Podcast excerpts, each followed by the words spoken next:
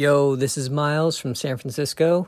I'm hanging out with my cat Kennedy, and we're listening to Chris and Jason on the Talking Dead podcast. Enjoy.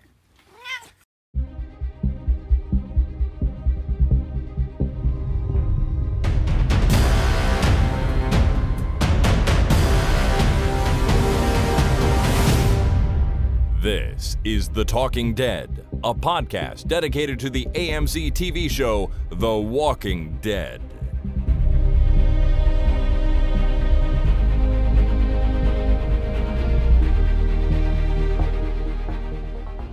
Hello, my name is Chris, And my name is Jason. and this is The Talking Dead number 491, recorded on Thursday, July 16th, 2020. Thank you, Miles and Kennedy, for that. Indeed, you are listening to the Talking Dead podcast. Thank you so much for joining us this week, everyone. As I like to do in these days, just check in, make sure everyone's doing all right. And that's mostly you, Jason. Are you doing all right?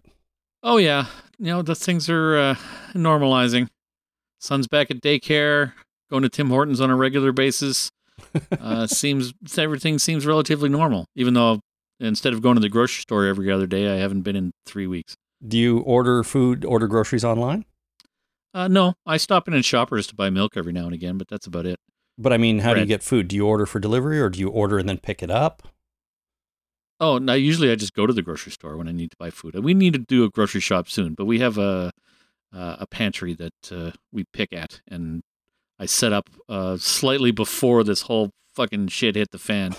Uh, so there was there's still lots of like spaghetti and pasta sauce Oh, okay. and frozen meatballs and stuff. So we're still uh, we're still fine, and I don't need to go to the grocery store except for essentials that uh, rot on a regular basis, like milk and eggs and cheese and bread. All right. Well, good, good. I I wasn't sure what you meant there because we've been uh, we've been just ordering and then going and picking it up for a number of weeks now, m- months actually.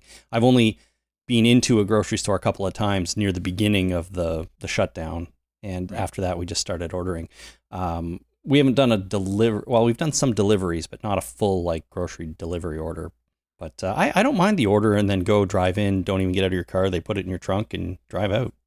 Yeah, no, we did that a few times. I actually still like going to the grocery store when I have to, Yeah. because uh, yeah, I figured out a while ago that how much I spend uh, on a month at the grocery store because I only go once a month and I spend that amount, and it's about the same every time, and it ain't cheap. hmm So there it is. It's it's been almost been a month, so I'll have to go soon. All right, you're you're you're getting there. Good. Well, that's good. Good to hear. It must be nice to have uh, Jasper back in his daycare. That must Mostly be yes, the, that must be the biggest thing that feels back to normal. it, it does, except that it's not ex- extremely normal. Because uh, anyway, uh, as soon as we get there, we're not allowed in the building. Mhm. and they come out all dressed up in uh, like plastic clothing and face shields and stuff. And they take everybody's temperature and they ask a whole bunch of questions about your personal health and whether you, uh, you know, have had contact with anybody with COVID. Have you been out of the country in the last 24 hours or 12 hours or whatever? No. Uh, and then they take Jasper away and then I guess hose him down when he gets in the building. I'm not really sure. okay. Uh, Well- the classroom we've peeked in, they've removed everything that's soft uh, and Uh-huh. most of the toys. So it's like a barren wasteland in there. So it's not a lot of fun and there's not a lot of kids. so it took some getting used to for him. that doesn't sound normal at all. No, it's not normal. well, but he's getting used to it. He's Yeah. getting used to it because kids adapt quickly, right? they So, do. Yeah. Uh, yeah, he's enjoying it more and more. But at least he's out of the house. Yeah. And the other, just tonight when he was falling asleep, he asked me, Do I have to go to school tomorrow? Yes. But then it's the weekend. It's like, But after the weekend, I have to go to school again, right? Yes. Like, is it going to be like that forever? Yes. yes, it is, Jasper. Yeah. I hate to tell you. this is this is it. Like this, Right. this is this is probably going to be your whole life. You, If you can re- figure a way out of that fucking cycle, you do it, buddy. you're uh, four years old or whatever, and you've reached peak life. There you go. Yeah, that's it. Routine from here on in. Of course. Alrighty. Well, uh, let's move right along here. Um, I've got a something I want to just read here from uh, listener Simon, and this relates back to uh, God. It must have been a month ago now since we've only been recording every two weeks because it wasn't last podcast. I think it was the one before that. But Simon writes, "I was chuckling to myself at the news you guys were dying when barbecuing in 35 degree Celsius heat. Here in Adelaide, South Australia, I'll still happily barbecue when it's 45 degrees outside. Now, excuse me while I go put on a third layer of clothes on as the temperature has dropped below 15. so, uh, 45. for- oh, it can get damn hot in Australia, as I'm sure you know, but 45 degrees is hot. I don't know That- I've ever been alive in Toronto here and it's been 45 degrees. I don't know if it's ever been that hot here, but Th- that is unacceptable. it's It's- It's just ridiculous. unacceptable. I would never, I could never. I mean, 35 degrees is way too hot just to begin with, but 45, I would move. Like, I would abandon my house at that point. I'd be like, that's it. I'm out of here. I'm done. This is I can't take this anymore. Uh, yeah, either I wouldn't leave the house, which is not abnormal for me, but if it was air conditioned, but I, I would, I couldn't do it. I'm flabbergasted that you'd happily barbecue in 45. I can't even imagine. Simon is a man who really likes his barbecue, clearly. Yeah. I mean, barbecue's nice and everything, but It is. Not that nice. Anyways, I, I, I thought that was funny. I found 35 really hot too. Uh, but you know, Toronto is a wacky place. I don't know of any place on the planet that can be 35 degrees Celsius in the summer and like negative 35 degrees in the winter. You know, the fact that we have a 70 degree temperature swing throughout the year kind of blows my mind. And I'm sure there are lots of places that are like that, but uh, I don't know why people choose to live there I don't either. just, just like here. Yeah. Anyways, thank you, Simon, for sending that in. Okay, so we are going to talk about two episodes of the new Twilight Zone show on this uh, podcast, but I just wanted to really quickly let everyone know that next week we will be back to more Walking Dead content, and that is because San Diego Comic Con will have happened by then. And we're going to record next week on Friday, just so that the panels have happened already earlier that day. Hopefully, some breaking news. And um, we will be able to talk about those at that time. The only little bit of Walking Dead information we have right now this week is that showrunner Angela Kang came out and confirmed that they will be announcing the Walking Dead finale air date at San Diego Comic Con, I presume during the panel which is next Friday. Uh, so we will know finally when Walking Dead season 10 will wrap up um, in about a week's time. Right. And do we know how these panels are being streamed yet? Have we have we figured that out? And I, by we I mean you. Uh, you know what? I mean, I'm I'm sure the information will be on the San Diego Comic Con at Home website.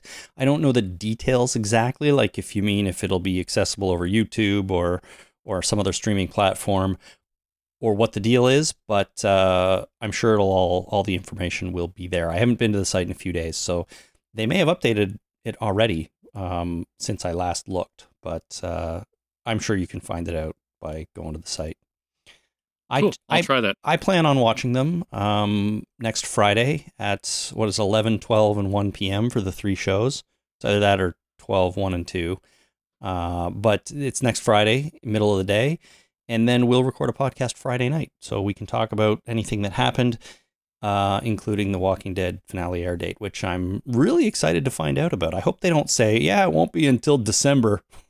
that would piss me yeah. off. 2026 is when we're planning on having this show, uh, the final episode of this show. Yeah, yeah, it needs to come sooner than that, people. So um, let's let's get that sucker out sometime. Let's say in August by the latest. Although my gut tells me they're going to, of course, air it in conjunction with the premiere of some of something else, like the next season of Fear or the premiere of World Beyond or or whatever. But Yeah. I just don't want to have to wait. I'm impatient at this point. Well, and you should also prepare yourself for it'll air on Sunday, as in two days after the panel, because well, that's the minimum, right? Uh, so they could just say, yeah, it's ready, it's in the can, it's going to air in a couple of days. Uh, Okay. so we have to, we just have to be mentally prepared for that eventuality. It may not come to pass, and it probably won't, but I think that uh, know we should just uh, we should be prepared for that. You know what? I think that would be a wonderful turn of events. That would be such a surprise to everyone You know, it would be. I mean, I've Comic complained. Con's over. There's hype yeah, uh, because of Comic Con. Like it's over, like just barely. Uh, I assume it ends on Sunday at some point. So I think you know it's within the realm of possibility, even though it's not anywhere near the realm of probability. yeah. All we'd have to prepare for in that case is you know recording our recap of it uh, a couple of days later. So Yeah. I think we could make that happen. But I think that would be great. I've complained in the past about The Walking Dead announcing things that I wish they wouldn't announce. I mean, obviously they're announcing them so they can promote and market and stuff like that. But sometimes I would just rather there be a little bit more surprise sometimes. So I think this would be a fun surprise. Tell us on Friday that it's going to air on Sunday and everyone will be amped and pumped up about that and you know having a good time. So Yep. do it. Do it AMC. Come on. I dare you. Yeah, that'll work. All right. Time to move away from Walking Dead at least for now and talk about The Twilight Zone. You are now traveling through a dimension of imagination. You just crossed over into the Twilight Zone. So we're going to talk about two episodes of the new Twilight Zone series. It would be season two, episode two, and season two, episode three, even though in my notes I wrote season one, episode two. Luckily, I can think on the fly. Uh, we're going to do them in order. The first one is titled Downtime. It stars Morena Baccarin, Colman Domingo, who you may know from a certain Walking Dead show. Yes, I thought he did a great job. Yeah. Serinda Swan and Tony Hale also make appearances in this episode. When I saw Tony Hale in the in the opening credits, I'm like, "Fucking Tony Hale, that's awesome!" I love Tony Hale. He's like one of my favorites. He's fantastic. I mean, so good on Veep, right? Oh, so good. He in everything he does. Like uh, Arrested Development, friggin' fantastic. Veep, fantastic. Uh, he played Forky on uh, that new Yeah. uh, Toy Story, uh, which is fantastic. And there's a there's a, sh- a bunch of shorts on uh, the Disney Plus app. Uh, it says Forky asks a question. Uh huh. You should watch those because he just he just asks questions. Uh, and he's got a, he's also has a cartoon. I forget it's what it was called. We were just watching it today that Jasper really loves. That he uh, helms. He's I think he's one of the showrunners, hmm and he's a voice actor on, and it's absolutely brilliant. Well, Tony Hale's a great a great guy. I, I should check out the Forky stuff. Does he ask questions and then the other characters like answer them? Yeah, he gets in and asks a question like, "How do computers work?" And then uh, the dinosaur uh, Oh. teaches him about computers, but it, he does it in you know Forky's mannerisms. Sure. Forky's awesome. Forky And is was- awesome. There's, I do this all the time for Jasper. Uh, there's one of them where he's talking about uh, what is it? Bonnie. Bonnie is the uh, the little girl in the fourth, uh, the third and fourth Toy Story. Sure. Um, uh, Bonnie's mom has a cup which he's sure is called uh, what? No, that's the name of the cup. What? no, because that's what she says all the time when she's drinking coffee out of the cup and talking on the phone. yeah, of course. What? No, That's amazing. it I is. like that. Forky's good. Forky's awesome. Well, IMDb describes this episode as after a woman is promoted to hotel manager, the nature of her reality is called into question. And this is what our narrator, Jordan Peele, had to say about it. Michelle Weaver is a woman who's worked her entire life to get where she is in the world. Now, as this new chapter begins, it's the world itself that's about to change. She's about to take a break from life as she knows it and book an extended stay here in the Twilight Zone. I, I think Jordan Peele's great. I, I love He him. is great. man. He he Yeah. does such a good job with those little brief monologues, uh, just like Rod Serling did, of course. But Jordan Jordan Peele's amazing. I want him to read audiobooks so I can listen to them and fall asleep. Hey, that's that's good. And falling asleep is not an insult. That that can be a good thing. No, sometimes. that uh, yeah, I was uh, talking about this uh, earlier. I usually have to have some kind of audio on at all times because I, my tinnitus is starting to really bother me. And uh, if I have something, if I'm if everything's quiet, I get irritated and annoyed. So I have to have some kind of audio. So I've been falling asleep to podcasts and and uh, audiobooks. Oh, good. Well, that's that's nice. I'm I'm sorry to hear your tinnitus is getting worse, but what Yeah, can you do? You're getting old. It's, it's going to happen. I knew it was going to happen. Yeah. I was a drummer for a very very long time. I damaged the shit out of my hearing. That sucks.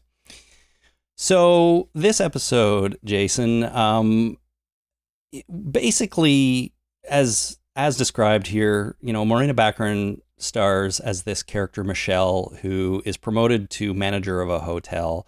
But as soon as that happens, something really weird takes place in her world, and that is that this giant eyeball appears in the sky, and everybody goes into some kind of trance when they they look up at it. And what I thought was interesting is that the quote unquote twist for this episode comes pretty early on. I'd say maybe a third of, of the way in when we're told that most people know exactly what's happening. And in fact, this is downtime in the world and they simply accept it. Right. Yeah. Guess, um, uh, guess at what point I figured out what was going on. I don't know. The moment the eyeball appeared.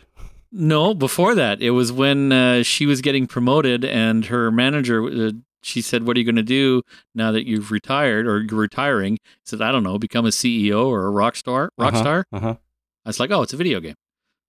Well, it's not a video game. It's sort of. I know, but that's what I my my immediate thought was, "Oh, they're in a video game." Okay, all right. Well, so he's retiring from this one. Yeah, he's going to roll a new character. I suppose you weren't too far off. That's true. Um, but this this thing appears. We we discover that the world has gone into downtime, which very, sounds very much like a video game, right? Yeah. Um, and and the drama of drama of the episode comes at least at first from Michelle not really understanding or remembering what's happening, but shortly after that, and again not that far into the episode, more is revealed to us as the audience by these tech support skateboard kids. Who I thought was a, a strange choice for in like in world tech support, but they basically explain that the world is essentially a simulation that people can live in while they're asleep. So it's a service you can purchase for in the real world when you go to sleep, you can inhabit a character in this sort of dream world. And they actually shared refer to dream. it as a game. Yeah, shared yeah. dream. That's right. So which uh the internal consistency of the world breaks down because of that. And I'll, I'll get to that a little bit later, which kind of irritated me about this uh, particular episode. Okay. Because the what they well, first of all, let's address the, uh, the skateboard kids. Uh, tech support or admins or customer service agents or whatever they were. Uh, chances are they're going to be kids, right? Uh, they're going to be young young adults uh, working, and the first line of support are going to be young, young, people that go in and around. They wouldn't just be riding skateboards; they'd be uh, able to no clip or fly. Uh, the only real experience I have with admins is through uh, that online video game Rust. I don't know if anybody ever plays plays Rust, the most toxic video game ever created, uh, with like the sheer volume of uh, assholes and racial slurs in this game is staggering staggering. Maybe you but should step away from that if that. I if have. I've stepped away from it for a little while, but I'll go back. Okay. I think of it as a squirrel simulator where I just I go in and gather things like uh, you know a little bit of wood, a little bit of uh, stone, and then I bury it in the ground so that nobody takes it. And then, but there's lots of anyway. Uh, the only experience I have is with tech support um, or admins on this uh, particular game, and they fly around and they have uh, commands where they can actually teleport themselves to a particular player. Mm-hmm. So there's no reason to go, shit, where is she? I better skateboard around in this reality to just try and eyeball somebody, uh, even though they're an admin. Yep. They'd have tools to be teleporting around and flying through walls and going under. Like they they could turn off the clipping into you know terrain.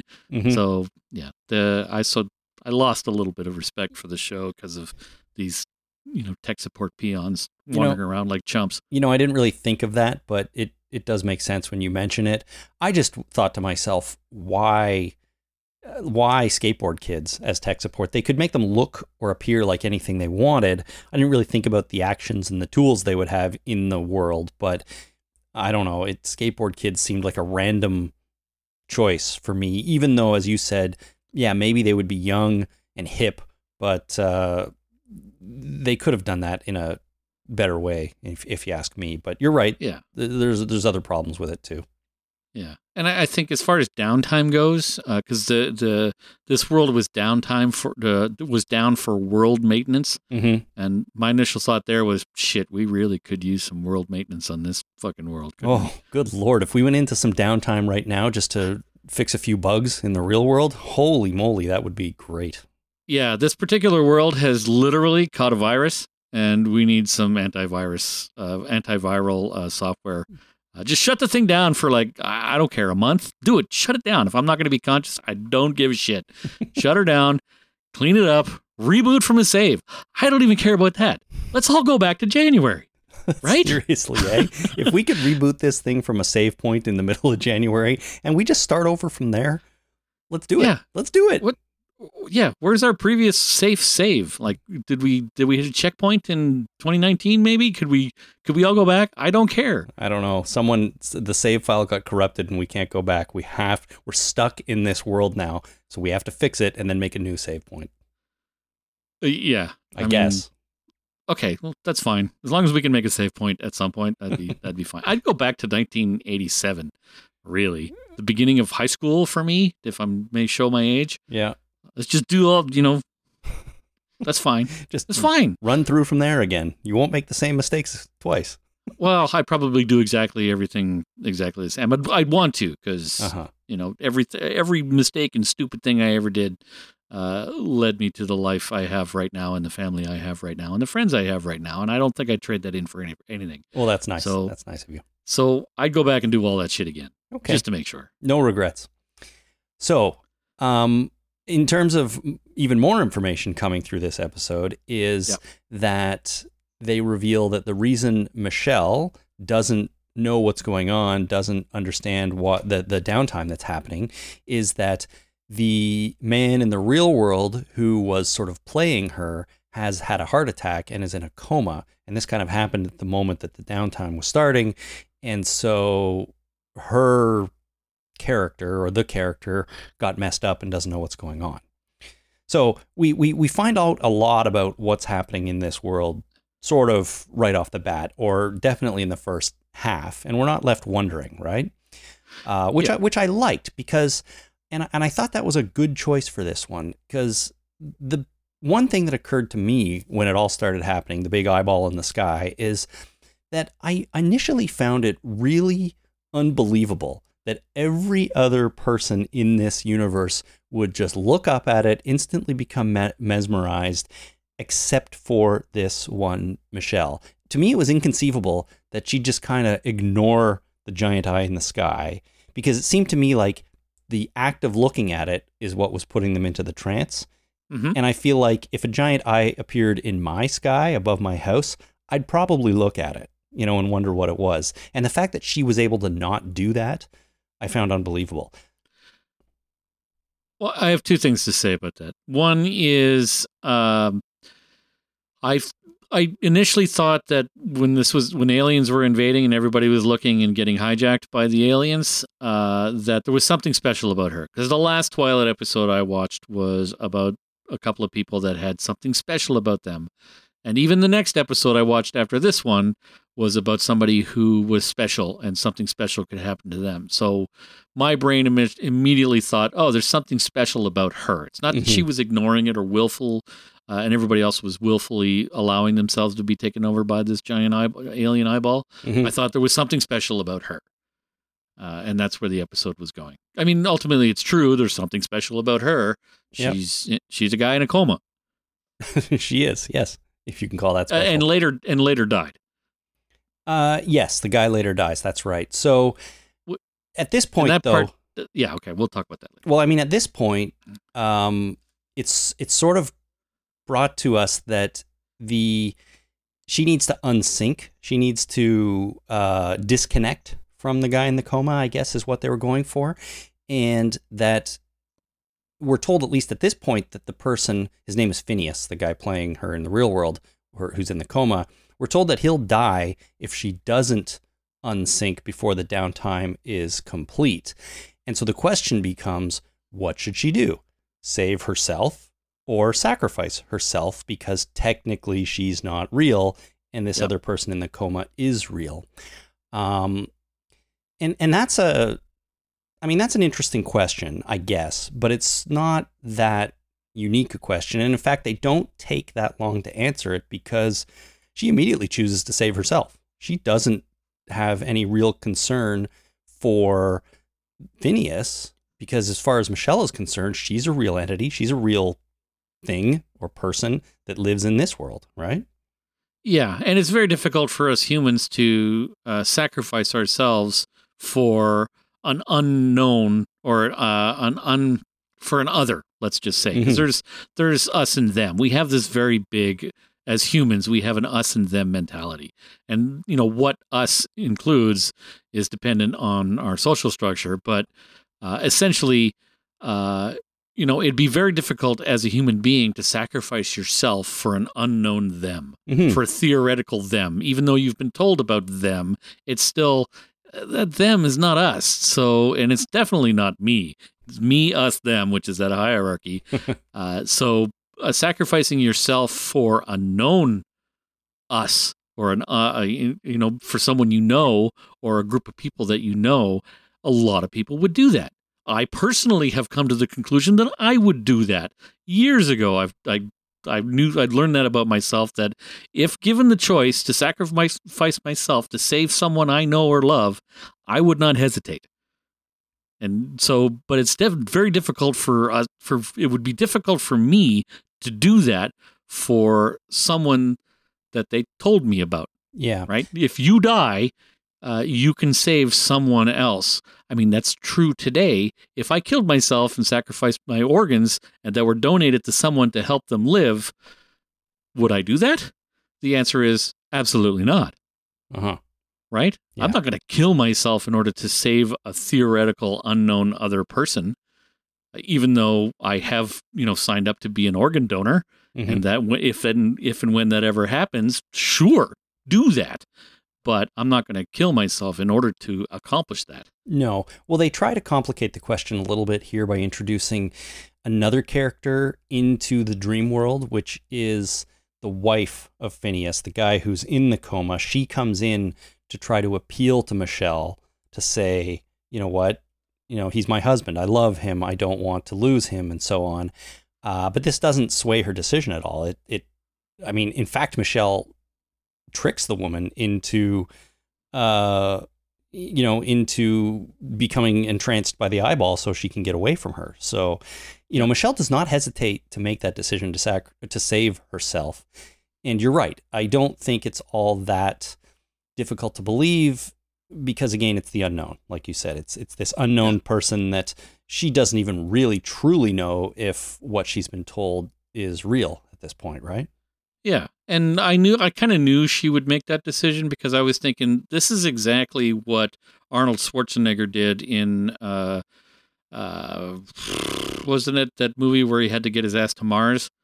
Total recall. Total Recall. He did the same thing, right? His wife showed up and said, "You're, you know, you're having a freak out in the Total Recall booth. Just take this pill, uh, which represent, which is not real, but represents you killing yourself."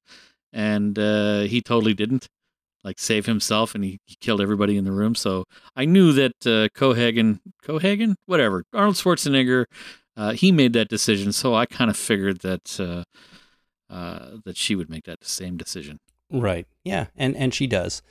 Um, but they continue coming after her, um, and eventually, you know, she encounters uh, Tony Hale, who plays the sort of next level tech support. uh, brilliantly, in my opinion. Brilliantly, he was only in you know the last scene, more or less, the last little bit. Uh, similar to um, Colman Domingo, who who we should mention. You know, he plays Michelle's husband. He's only in one scene when she goes home to try and figure out what's going on, and you know he tells her, "Oh, I forgot. It's the downtime. I got to go outside and stare at the eyeball." But he does it in the accent of the person who's asleep playing him, and it was great. Yeah, he he he dropped character and it was genius. It, it was really good. It was uh, Irish, maybe sort of Irish I, accent. I couldn't tell you. I'm bad at uh, I'm bad at accents. yeah, I thought it was great. He was really good in, in the small part. Nice to see Colman as well. Um, but then uh, you know, so Tony Hale comes along and he he sort of explains it to her again and sort of gives her the option, but he also tells her that Phineas, the guy asleep, actually killed himself. Uh, he took a bunch of sleeping pills in order to in order to kill himself and you know correct me if i'm wrong but i think it was because he decided that he was more comfortable in this character than he was in real life as Phineas, and he wanted to to maintain this character. He wanted to become her basically and live out the rest of his days or or time or whatever, although he's dead, but he wanted to like let her survive and sacrifice himself. So the the actual sacrificial decision came on his part rather than on hers, even though in a way they're the same person. Yeah, and this is where the narrative broke down for me Mm-hmm. because the uh, the the little video that the uh, the tech support or the customer support people made her watch Yeah. was like you put this ear thing on and while you're sleeping we'll use your brain as a computer in order to uh, have this shared dream experience Yeah. right so sh- they're not uploading their consciousnesses into a computer system for the night while their bodies sit there i don't even know doing what they're actually dreaming they're they're still their brains are still working and having this shared dream experience Mhm. so if you die in that your character does not live on No, I, that, I that doesn't make any sense no, I, I understand that it doesn't. I at the very least, like maybe someone else would go into that character another another time, right? Maybe. I mean, I, well, we don't know how that how this works, right? Whether you roll this character when you you, you know you generate a new character, or you can ed, uh, inhabit a random one. Uh, you know, it's a dream world. Are the are the are the characters in this dream world shared, or are they unique to individuals? And if he like if somebody dies, their character uh, in this world goes away. Yeah, I, I would think so. Um, I, I found that a little bit weird too, to be honest. It doesn't make too much sense. But on another level, I actually appreciated this ending because I think one of the things the episode was really about is feeling comfortable in your own skin and kind of being who you really are. And I think I think what they were getting at here, aside from the inconsistencies with does the character exist or not when the sleeping person is dead, I think what they were getting at was like Phineas wasn't really comfortable with who he was in the real world. He identified more with Michelle, this character in the dream world, and he wanted to sort of become her in a way. Whether it makes sense or not, that's kind of what I took out of it. And it was a bit bittersweet, almost a bit of a happy ending because he kind of got what he wanted in the end. And the fact that um, the final scene is Michelle working back at the hotel behind the desk, and Phineas's wife walks in and wants to book a room. And you could tell there's a bit of a connection between them. I think his wife has realized that there's something left of her husband in Michelle, and he she would rather come and be with her slash him or whatever part of him is left than ha- not have him at all. Yeah, and that was nice. and and I liked that bit about it. I mean, just the the theme of of really being true to yourself, and then the fact that Phineas's wife kind of accepted that and went with it, I thought was quite nice. So, you know, the sort of inconsistencies aside, the ending for those other reasons I thought really worked. Yeah, and I think what uh, the, the the aspect I liked the most about this whole episode was when uh, uh, Tony Hale was there, getting her to sign that document saying, you know, just sign this thing and you can live on as this character. And she said, "How can I live? How can I inhabit myself when I know the world isn't real? Mm-hmm. Like, how can I go on when I know that this is all meaningless?" So, and that to me was like, well, that's that's a that's a compelling, uh, you know, philosoph- philosophical, uh, you know, existential decision you have to make. Uh-huh. Like, the world is meaningless. How do you go on? Uh, can you go on when you really truly believe the world is meaningless? And you know, ultimately, our world is not meaningless, so it's not really a, a, a true decision. But for her, uh, the world is meaningless. It's just a dream world. It's it's it's not real. It's it's they're not real people. They're just characters. They're just uh, they're, it's a shared dream experience. It's not real. How do you go on knowing that the world is not real? I- but then again, nobody thinks the world is real, right? They all know that they're playing a dream game and that this is not real. They they all know that, but also, I mean, that's a that's a deep thought though because like a huge part and I think what they were getting at in this episode too, a huge part of what you uh, what you think is real or what you create your, for yourself is generated from your past experiences, right? And they went out of their way in this episode to let us know that Michelle, you know, wor- had been working for this promotion forever for her entire adult life, maybe, you know, she Yeah. was at a place here that she truly believed. She, you know, she was she was supposed to be in a job she was really good at. They they made a point to show us that she was really good at her job, right? So it, it may not be real, but it doesn't necessarily mean it's meaningless, especially to the individual. Yeah, I guess that's true. So but I also can't imagine wanting to go to sleep and then working at a fucking hotel, hey man, right? You know, it's like this is the dream world. I could do and be anything I want. And then at the the last scene, we we're panning away, and you hear construction work going on. It's like somebody chose to be those construction workers. They decided this is a great idea. I'm going to friggin' use a jackhammer for a while. I mean, I can understand that. Sure. I think it'd be kind of fun, but Yeah. you know, that's their job now. Mm-hmm. While they're asleep, instead of their regular job, they're doing this job. hey, to you got to do you, man. To each their own. You do what you want to do, and there's plenty of people out there that might want to do that. Um, There'd be a hell like the the the rock star to construction worker ratio in this dream world would be way skewed. way off, Right? Yeah, you're probably right. You're probably right. Like how many uh you know how many people in video games, even mass- massively multiplayer online video games, uh work in a kitchen, right? Uh, yeah, they're they're mostly like warlocks and wizards and fighters and tanks and whatever. You know, it's like you know what? I really like this game. This is a fantastic game. I wonder if I can go find a kitchen somewhere where I could wash pots. Well, you know what? The world needs dishwashers, and Oh, absolutely. so does so do virtual worlds. Yeah, but I know what you you're saying. choose that as your dream? I know. I like know. it, literally your dream job in a slightly different context. Yeah, yeah. Either way, um, it. I did watch this one twice, and the first watch through, I had many more of these sort of questions, like "What the hell?" But the second watch through, I really picked up on it a lot more, and I understood what Phineas was going for, and I understood what Michelle wanted, and and how Phineas's wife, you know, came at the end, and I thought ultimately it all works worked pretty well. This one, uh, even though even though it's not on the surface um, super obvious, I thought so.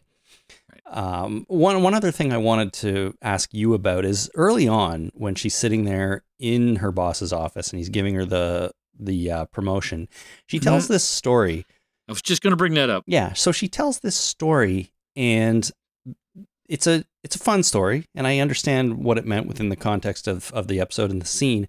But one of the characters in the story is uh or there's a line that she says that everybody in Canada is either a hooker a hooker or a hockey player. Uh huh. And I want to know if this is new. Is this some kind I've never heard that before about Canadians and No. I, I is this some kind of Canadian joke that I don't know about or did Jordan Peele invent this cuz he wrote this I think- episode I think. I'm pretty sure he invented it. It's not it's not a thing. There aren't people sitting around, you know, in other countries No. going those Canadians are all hookers all or hockey nice players. people. Or th- they think we're all nice people that uh, make maple syrup and uh, eat pineapple on our pizzas. Well, okay, but that could be true in addition to this, but I'm just Yeah. I've never heard it before and I thought I thought I knew all the sort of Canadian jokes. No, he made it up. Okay. And and you know, quite frankly, uh, you play hockey. I don't. What does that say about me? Yeah, good question. uh, anyways, we're probably going to have people writing in now saying, "No, no, everyone here in uh, in Finland thinks that Canadians are hookers or hockey players. Come on, isn't that common knowledge?" Yeah, I mean Finland. I don't know. There are a lot of hockey players in Finland too. Well, Finland is the Canada of Europe. Is it, or is it Sweden? I think it's Finland. Okay, it's maybe Finland. Yeah. I'm pretty sure it's Finland. All right. I don't know. I'm not sh- entirely sure why, but I'm pretty sure. It just is, yeah. Okay, well, there you go. That's Twilight Zone Season 2, Episode 2. It was called Downtime. I thought it was quite good. Next, we're going to move on to uh, Season 2, Episode 3. And uh, listen to this. Hey guys, it's Jeremy from Indy, and I know you didn't ask for a title read for this week, but I just couldn't resist, so here you go. The Who of You, Who, who, who, who? Thank you, Jeremy, for that. That is, of course, his version of Who Are You by the rock band The Who. But the title of this episode is The Who of You, and it stars Ethan Embry, Daniel Sunjata or Sunyata, Mel Rodriguez, and Billy Porter. IMDb says a struggling actor risks everything to catch his big break, but an impulsive scheme takes a few unexpected turns. And Mr. Narrator had this to say. Meet Harry Pine. Up until now, he's failed to realize that he's not the center of the world. But, as you can see, he's also not entirely himself at the moment. Harry's mind is an uninvited guest in an unfamiliar body. He's about to go on a journey of self discovery, the kind that's only possible here in the Twilight Zone. Indeed, only possible here in the Twilight Zone. So, Ethan Embry, who you will remember uh, from all kinds of things, I guess, including Walking Dead, for was he in one episode or two? Not very many. Something like that. Not very many. Yeah. Ethan Embry plays Harry on this episode. He's a struggling actor. He hasn't gotten any roles in a while. His relationship with his girlfriend isn't going that well because, well, one of the reasons is because she's a successful actor and I think they're having a little tension over that. He's at the end of his rope. He's got no money. He decides to rob a bank because he thinks money will solve all of his problems. And during the robbery, he has some kind of mind episode and his consciousness transfers into somebody else. Yeah. In fact, as the episode goes on, he discovers that he can transfer into anybody he looks in the eye because first it's the bank teller, then it's a police officer, uh, and then followed by a bunch of other people in the episode. And um, we basically kind of follow his him jumping around through different people trying to get away with this bag of money that he was stealing from the bank in the first place. And one important thing I think about this is that uh, it's not a it's not a chain of people, right? When he Yeah. jumps into somebody and then somebody else, their consciousness doesn't go into the last person; it goes back into his original body. And I think this was an important detail for the episode because it made it made it much easier to keep track of what was going on and who's who. Well, it did. It made it easier to keep track, and it informed the ending that uh, that we had for the episode. Like it was important to the uh, how the whole thing ended. Yeah, yeah, it was very much. But at before I realized that's how it was going to work, for some reason I assumed it was going to be, you know, he goes into like the, or the the person he takes over goes into the last person he was in, right? And I thought, oh my god, if they keep doing this, I'm going to lose track of what's going on unless this is really, really clearly done, or maybe they limit it to a very small number of people. But in the end, he he jumps into probably eight or ten people by the Mhm. by the by the end of the episode. I guess at the beginning I was assuming, uh, like when he jumped into the first person, I thought you know it was just it was a direct swap, Uh-huh. and then when he jumped into uh, Mel Rodriguez after that, who was nice to see. He's lost a lot of weight since uh, he was on Last Man on Earth. It's looking good. Holy moly, are you right? Like, Yep. I, you know, Mel Rodriguez, he, frankly, he was obese in Last Man on Earth. Now he is remarkably thinner. Yep. No, doing doing uh, doing well. I- Amazing. I, want to see him in more stuff. He's great. He is good. I Last Man on Earth was the first where I discovered him, uh, and Yeah. it it took me a minute to recognize him in this, but my wife said that's the guy from Last Man on Earth. I'm like, no, but it is. He was he was Yeah. great. It took me a while to figure it out, but I got I got there. I'm like, oh, it's that guy. Yeah, he's either a uh, he either plays a cop or the guy in Last Man on Earth.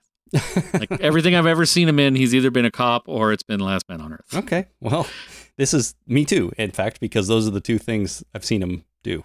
I saw him in something else where he was a cop, and I'm trying to look it up right now. Anyway, uh, when he switched into then, I thought it was uh, when he switched into Mel Rodriguez, I thought it was going to be a, a, a Lego head thing, right? Where you take Lego minifigures Mhm. and you just swap their heads, and then you move on and you swap their heads, and you keep moving and you're swapping their heads, and you get all confused as to whose head's who at that point. Oh, I would. But this way, it's it's always swapping back with the original uh, bearded dude.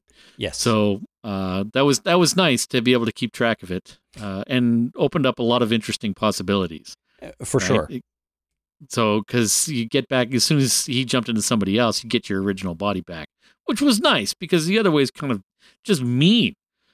Well, I mean, the whole thing's mean anyway, but it's just like you're all of a sudden you're stuck. Everybody, like, as you travel through the world into, you know, body to body to body, you're really fucking shit up because even though your mind, uh, your consciousness moves, uh, your memories go with you. Uh huh. Like you, when he's in somebody else's body, he's got nothing.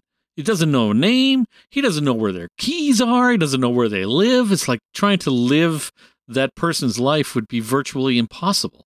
Yeah. I mean, you could learn your address from your uh, from your driver's license. You probably have keys in your pocket, but you know when you unlock that door, how many people are going to be in that house? Like you have no idea, Yeah, that's true. right? You don't know what's going Hi, on. Hi, honey, I'm home, and there's nobody there. Or uh, you walk in and you got a wife and seven kids, and it's like, fuck, I don't know any of your names. that's right. I got a lot to learn here. Yeah, no. I mean, at least the, the first lady had an excuse. This was such a traumatic experience that I seem to have some kind of amnesia. And then people, once you admit that you have amnesia and you can tie it to a specific tra- traumatic event, you were just robbed at gunpoint. Uh, at that point, people help you out. Oh, your name is this. You live here. Uh, this is your husband. These are your kids. Uh, you know, this is your life. And if you have questions, you can ask questions and just feign amnesia. And you never recover from it, but you can live that life. I suppose you could, but you're right. It would be it would really mess things up if if it was a chain rather than always jumping back to the original. So Yeah. I think it was a great decision that they went that way. Um, and while all this is happening, we've got a detective uh, who is investigating the bank robbery. He thinks he has the guy in custody because Ethan Embry was picked up at the scene. Um, but as we go through, every once in a while, there's a new personality in his his body, which is very confusing initially to the cop. But I really enjoyed watching the police officer, the detective, slowly um, sort of come to terms with what's going on and, in a way, figure it out. Uh, and I thought this was, you know, this is due to really good writing in the episode, probably. Um, Ethan Embry, when he has to play other characters in his body, he always seems to say, I felt, say the right things for a guy who was in the wrong body. You know, he he Yeah. he, he was equally hysterical and freaked out, but you know, also being like, "What the hell just happened? I was just sitting in a cafe or or whatever," you know, something like that. So I thought it all worked really well, and he he even had to play a ten year old or ten ish year old kid at one point, right? And I thought he portrayed the fear that a child would feel suddenly being in the, in a different body really well. I Um, think that kid did a really good job of playing an adult playing a kid. Also, I thought that was really, really well done. I, I, I was very impressed with that kid's acting ability. Also very true absolutely and i think i think everybody in this episode was great in that respect in a in a pretty tough situation where they all had to like be one character but be another one in a way right like they were all Yeah. doing multiple things the kid was funny at the end when you've got uh you've got the detective and you've got um, Ethan Embry, but they're in each other's bodies, and they both do something bad, and the kid goes, "Who the hell is the bad guy here?" Yeah. I thought I thought that was really really funny. But you're right, the kid was good. Ethan Embry was good. They were all really good at this, but the progression of it, of watching the cop initially be very skeptical and not understand what was going on, because you know Ethan Embry every few minutes was like, "I'm somebody else. Who the hell are you talking about?" I, I just enjoyed him watching him figure that out, and I think that's a testament to the writing and the acting. So, Yep. um, that was really good. Uh, and then they introduced this one like psychic character who I, I don't mean is actually psychic, but is like a, a medium that you go and pay money for to, and you know they tell your future or whatever.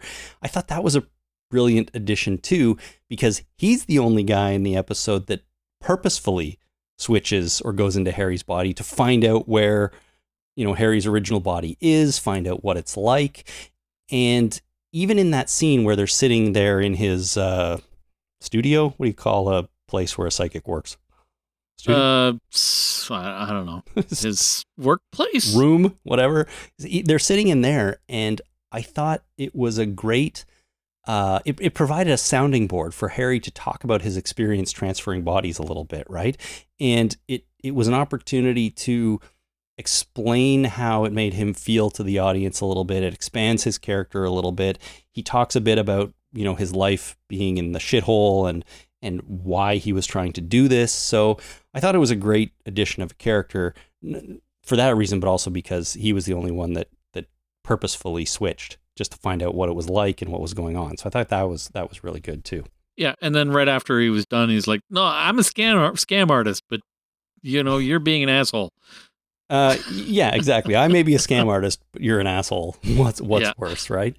Um, the only thing about this one that I was a little disappointed in is that at one point Harry realizes he can jump into some, into another body at a distance. And yeah. I, I didn't love that. I preferred it when he had to be up close with the person and like really look them in the eye to transfer over because there's that scene. It's nighttime, so it's dark. He jumps into one person like down the street, then he jumps across the street into somebody else, then back across the street into the old guy, right? And I'm like, this makes it too easy. It's too easy for him to do this. I think it should be more difficult for him to make the transfer or at least yeah. require the face to face connection, you know? Yeah, I mean, instead of looking at somebody in the eye, you have to lick them. I don't know, something up close and personal. You know what? Uh, an up close and personal stare in the eyeballs, that's fine with me. I don't think we need actual tongue to cheek contact or anything, but yeah, okay, well, whatever. You know, it's you know, strange times. Yeah, right. Of course, strange times. Um, but that's I think that's really the only thing I can say about this episode that I didn't enjoy. I think everything else about it was was really solid, and um, you know, we need to talk about the ending of this one uh, because, again, like the last episode, I think the ending this, of this one really, really works well. Um, what happens is Harry ends up in the cop's body, uh, and the cop is in him. So it looks like the um, it, Harry with the cop in him. It's, it's going to be confusing to explain. I probably shouldn't even try, but it looks like Harry is threatening everyone when really it's the police officer doing his job. The other yeah. cops bust in. They kill. Um, they kill Harry. No, they kill. they kill who looks the cop who looks like Harry, who's Ethan Embry. Yes. And then the police officer with Harry's consciousness in him gets to live on. Yes, and can't transfer anymore. And can't transfer anymore. He's because there's no vessel for that person that he transfers to yeah. to inhabit. Right. So he's stuck in there. And so now Harry is living in this other body as this other person. So, um, like, that's kind of enough of an ending, but it doesn't actually end there. What happens is he he goes back home to meet his girlfriend and it turns out the affair she it turns out she was having an affair with this police officer coincidentally um, who Harry now looks like. right? right? I don't know if anyone could follow that, but it's it's pretty shocking. And not only that, but it turns out that Harry is now suddenly a better actor because the final scene of the episode is him auditioning and getting a role. And I'm like, okay, he's learned what it's like to inhabit other people's bodies and characters, and he can now do this again. He's he can become another person as an actor because he literally became another person after trying to rob a bank. Yes. Well, I, I thought yes, that was part of it. The other part of it is uh, he's a much better better looking man at this point. And if you're a, a very very good looking man and you have some acting chops, you're probably going to get more roles than uh, an actor who is has some acting chops and is not that good looking. Ah, uh, I don't know. If you got lots you of get, acting you get, chops, you get more lead parts. Maybe, yeah, maybe. Right? You'd be more of a character actor, unless of course you're Steve Buscemi, uh, and uh, then you get whatever you want, right? And I think somebody, I heard an interview with uh, Steve Buscemi one time, and he said, "You know, you really have a distinctive smile. Have you ever thought about getting braces?" It's like, do you think I would get the jobs that I would get if I fixed my teeth? Absolutely knows, not. He knows what he's good at. He knows what he's known for. Yeah. Well, so this was like you know, twist after twist, really. And I- I got to admit, this felt like just classic Twilight Zone stuff to me, right? You know, he he ends up in this other body. He goes home. His girlfriend was having an affair with this guy, totally unknown. It makes him a better it makes him better at his job and it all relates, at least that does, because, you know, people talk about inhabiting characters all the time. This was a literal sort of portrayal of that. And uh, I loved it. was. I thought it was really well done. I, you know, I could see that final scene coming where they're in each other's bodies and the police come and kill the wrong person. That's, you know, that's not uncommon. That happens in stories, you know. Uh, Yeah. It's similar I mean, you, to the. if uh, if you're in a- an altercation and uh, the cops come in and you're the guy with the gun, they're going to be focused on you. Yes, they are. Absolutely. But it's it's similar to the whole like doppelganger thing that you see where two people look exactly the same and who's the real Jason? Is it you or you? And you know, you, you see that trope in in stories sometimes. This is kind of like that too, where they've swapped and everyone thinks it's uh you know the other person. Um, and I was like, okay, it's going to end right here. That's a great ending. And then they do all this other stuff. I'm like, whoa, this is an even better ending. I thought so. I don't know how you felt, Yeah. but I enjoyed it a lot. I, I did enjoy it. I I like the idea of they uh, of the Twilight Zone, the show setting up the scenario and then playing with it, rather than it being uh, something that happens and then there's a twist at the end. Uh huh. right? So I like that that they set up this scenario and let's play with this this uh, uh, this world where this guy can do this and what would happen in that situation. They gave him a very specific goal. I want this money. I need to get this money. I'm going to figure out a way, and I'm going to jump from body to body to body in order to get away with this money. Yep. Even though he doesn't take the money out of the bag, that's very distinctive. It's just like throw the fucking bag away, put the money in a plastic bag. Nobody's going to notice. And just walk Right? around. Yeah. They're following the bag, you moron. Get rid of the bag. it's true. Anyway, uh, I like that. The only thing I didn't like about this was that the uh, uh, the cop was the one his girlfriend was having an affair with. I, I, that was a bit much. I get it. That is a little bit heavy on the coincidence, for sure. we didn't need that at all. Like we, he still could have been an actor uh, in in that handsome body without having an affair with the girlfriend and ending up with her anyway. Yeah, I suppose the I suppose the, the idea of well, I mean, we, we needed him to be having trouble in his life, right? But did we need him to be having trouble in his relationship as well? Like I, I agree with you. It feels like it was a little ham fisted in just for that extra, you know, punch in the face kind of thing. Um, he could have been perfectly happy in his relationship and still being struggling enough with his career that it set him on this path. I get that. Um, but it wasn't the most egregious thing to me either in the world, right? It was it was a moment where, you know, he comes to the house, comes to the door and she opens it and you realize that they know each other. It was like, "Oh my god." So I get Yeah. it. I see your I point, liked though. it. I liked it that the first thing out of his mouth was, "You know him." I mean, you know me. Yeah. That's right. That'd be a very confusing thing to say. You know him? It's like you Wait come in and you give your wife a hug, and it's like, you know him. I'm sorry. What did you say? Who else is here? Like What are you talking about? Yeah, yeah. Good stuff. Um, and you know, like in the last episode where I called out the funny bit with Colman Domingo doing the accent, this episode had a funny moment too. I thought right near the beginning when uh, Harry comes into the bank to rob it, and the bank security guard is standing there playing around with a banana. Like, Yeah, it's like he's, it's like, he's fiddling with the banana gun, right? well, it's just as uh, you know, it's just as effective as the gun that uh, that he had, which was a cap gun. That's true. Yeah.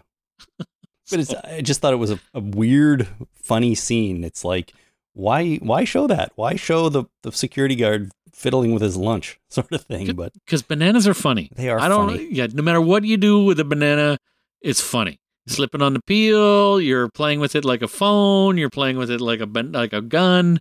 Uh, bananas are funny. Monkeys play with bananas. They eat bananas. Uh, they eat bananas better than we do. I don't know if you ever noticed that. Ever watch a banana, a, a monkey open up a banana? I think so. They open it up from the other end, not the big stemmy end that we always open the banana and squish the fucking thing and Yeah. and uh, make a mess of it. They open it from the other end Is that because it's easier. they can they can use the stem as a handle and just open the other end or something? Yeah, Well, watch see, watch a monkey eat a banana. They don't do it like we do. They do it better. Well, monkeys are smarter than us in a lot of ways, probably. I, I think that uh, I think that they are. The- There's there's uh, they have examples of monkeys starting to use tools. Mm-hmm. Well, They've reached the Stone Age. Before you know it, man, they're going to catch right up to us at this rate. Yeah, pretty soon we'll be able to put them to work. Oh, and then it'll all be over from there. Yeah, well, of course they're going to take over the planet. We've yeah, we've we've seen this trend before. You know, Totally. Totally. befriend monkey, give monkey banana, give monkey a job. Monkey takes over the world. Uh, humans get wiped out. Uh, Planet of the Apes. I mean, I think that when the, uh, the those astronauts, uh, Bob and Doug, that that Elon Musk shot up to the International Space Station, I think when they come back to Earth, I'm pretty sure Elon Musk has enough money to outfit everybody at NASA with a gorilla suit, so that when they land back on Earth, the first people they see are all people in gorilla suits, and we can tell them that yeah, 2020 didn't go so well. Planet of the Apes happened. That'd be funny, wouldn't it? Smart. it would.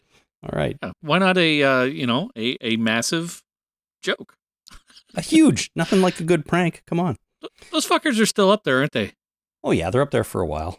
I don't know how long. What are they doing? What do they do up there? Science stuff, space stuff. Come on, it can't be that much science to do. Oh, they got to be bored. No, I'm sure there's tons of science. Would you be bored on the International Space Station? I don't know. Probably. You- get bored easily. Maybe. There's no TV to watch up here. What am I supposed to do? They'd have the internet. That's not a Obviously. big deal. They've had they've had the they have the internet uh, to such a point where they've actually uh, there's a, a crime has been committed on the uh, International Space Station. An actual real life chargeable offense was committed up there. Mm, Uh, this woman uh, was having uh, marital issues with her girl, her wife, and uh, logged into her wife's financial system through the internet. Uh, so basically, uh, fraudulently logged into her financial institution, and that is a crime. And she committed it on the International Space Station. That's exciting. Yeah. Kind of. Well, it was a while ago. I don't think it was relatively recent, but yep, first uh, official crime in space. Fun. Well, someone had to do it. Yeah, and then there was a hole put in the uh, the Russian part of the International Space Station. Like all of a sudden, there was like they were losing oxygen, and they're like, "What the fuck?" And they hunted around and everything, and they found a hole in the uh, in the in the Russian portion of the uh, space station, and it was from the inside out. Mm-hmm. Uh, and the Russians never explained it. They're like, "Yeah, we're not going to tell you what happened. I see. What happened? I don't know. All Nobody right. knows." I can only. I can't think of any reason a hole would be drilled in the side of the space station. Well, there, you know, is there a lunatic up there that's trying to punch holes in the in the space station? Is there a gun up there? Maybe that got went off accidentally. I don't know. Well, They're he- being very close-lipped about that. There's some weird shit going on up at that space station. I'm telling you. all right. Well, Bob and Doug better get out of there. somebody needs to write a screenplay and make a movie out of it, or a Twilight Zone episode. Or Twilight Zone. I think I would. I could live with that. I could do it, or someone could do it. All right, there you go, everyone. There's two more episodes of The Twilight Zone. So um, I hope you're uh, following along. I hope you're watching. Uh, I, it would be a bummer if you're listening to this and not watching, unless you really don't care about uh, that kind of thing. Yeah. But um, it happens. yeah, it happens. But I hope you're. I in- listen to Film Sack that podcast all the time and never see the movies. Yeah, that's doesn't, fine. Doesn't matter. Still listen. It's- I like the guys. it's up to you exactly so um, but i hope you're enjoying our, our coverage of the twilight zone uh, and we're going to keep doing it Cool. And uh, just for the record, Mel Rodriguez. Yep. The first time I ever saw him, he played a cop in uh, Panic Room back in 2002. oh my gosh it's a long time ago It was a long time ago. And he played uh, Marco in uh, Better Call Saul. Uh, Saul's friend back home that used to do cons with him. oh he did That's right. That was him. wow okay so i saw him in that as well Yeah, not cop. So I, you know, fully 50% cop now. right right right I've only seen him in four things. 50% of them has been cop. But his uh, his IMDb list is huge. well So there's there's a lot more to uh to, like Hot in Cleveland, you know. Okay. He played uh, uh, Hector on that show. I don't I've know it. never seen. You should you should check it out. It's it's really crappy. great ringing endorsement anyways mel rodriguez cool uh, and he, he was good in this so Yeah. all right just before we wrap up here uh, i would love to send out a thank you to a new patreon subscriber on the show and that is well not a new one but uh, sarah c she recently upped her pledge on Patreon. So a big thank Whoa. you to Sarah for doing that. And, you know, that made me think. That's something I don't really talk about here on the episode or on the podcast very much is that if you become a patron by going to patreon.com slash the talking dead you're not locked into anything. You can change it at any time. You can up it. You can lower it. You can cancel it.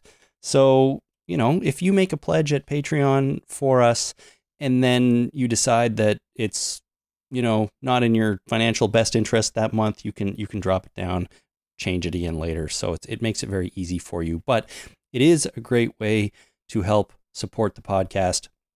Become a patron at patreon.com slash talking dead. And if that's not your thing you can of course just make a contribution by visiting talkingdeadpodcast.com slash paypal and uh, firing a, a few bucks our way. We really of course appreciate everyone who, who does that and who listens. All of the money collected really goes into the costs of, of putting on the show the hosting the equipment the uh, you know recording subscription cost stuff stuff like that. Uh, you know, I I store all of this audio that we record on a network attached storage device in my house on my network, and I'm the kind of guy who doesn't just store the final file, like the final edited file. I have uncompressed audio recordings for now 491 episodes going back over 10 years, like WAV files AIF files, the big ones, the big audio files, and of course all the project files too. So that adds up. And I'm getting to a point now where I'm running out of space again on my network Mhm. attached storage. So it's time to buy another hard drive. And I'm going to have to go out and pick my, well, not probably not go out, but, you know, surf over to the Amazon and uh, order myself another eight terabyte red Western Digital drive to swap in there. So, um, that's That sounds that's pretty nice. Just the way it is. It's it's pretty good, yeah. But um, the point is, you know, this everybody's little bit of help really, really is amazing and contributes to that kind of thing. Uh, so I can, you know, meet feed my need to uh, be able to go back to episode 14 and make a re-edit if I have to, which Right. which I wouldn't need, wouldn't be able to or wouldn't be able to do if I didn't have all these files. So uh, that's that. Thank you so much to everyone that helps support us uh, and everything we do here. Yeah. All right. Uh, next time, as I said off the top, it'll only be about a week before we record next because we are going to record next Friday night. Uh, look up the date of next Friday, Jason, while I'm talking. Surely. That is because that is the date of San Diego Comic Con, all the Walking Dead panels. So 24th. 24th, Friday the 24th. Um, we're going to re- talk about those panels. We will talk about the season finale air date, which they're going to announce. But we're also going to still cover one more episode of The Twilight Zone. So that will be episode four of season two, and it's called Ovation. If for some reason you want to do a title read, that'd be great. I love title Sure. reads. Um, get us get us that over in the next uh, five or six days. It'd be wonderful. And of course, by then, we will know what the plan for Walking Dead is, including all of the other shows. So we'll plan out the rest of our Twilight Zone coverage accordingly after that. Yeah. Um, again, it all sort of comes down to when The Walking Dead's going to be on and whatever else is happening. So hopefully, we can finish the Twilight Zone over the next uh, bunch of weeks because after next week, we'll go back to doing probably two at a time and we'll just take it from there. So more information to come. Excellent. All right. Excited. Yeah, it's going to be good. It's going to be good. In the meantime, if you want to get in touch, obviously there's plenty of ways to do that. Visit our website at talkingdeadpodcast.com. Click on send voicemail at the top to send us a message. You can also just record that into a recording software on your phone and email it to us. That is a great way to do it. Uh, the email address is talkingdeadpodcast at gmail.com. Even if it's not an audio recording, just send messages there. We love getting them, love reading them, and including them on the show when we can. Uh, visit us on Facebook at facebook.com slash the talking dead, where all our episodes are posted, and occasionally I post news as well. And who knows, if there's information about watching the panels next Friday that comes out in advance, maybe you can find it there as well. So uh, check out our page on Facebook. Okay, we are done for the evening. Thanks for tuning in, everyone. Until next time, my name is Chris. My name is Jason. Thanks for listening. Bye.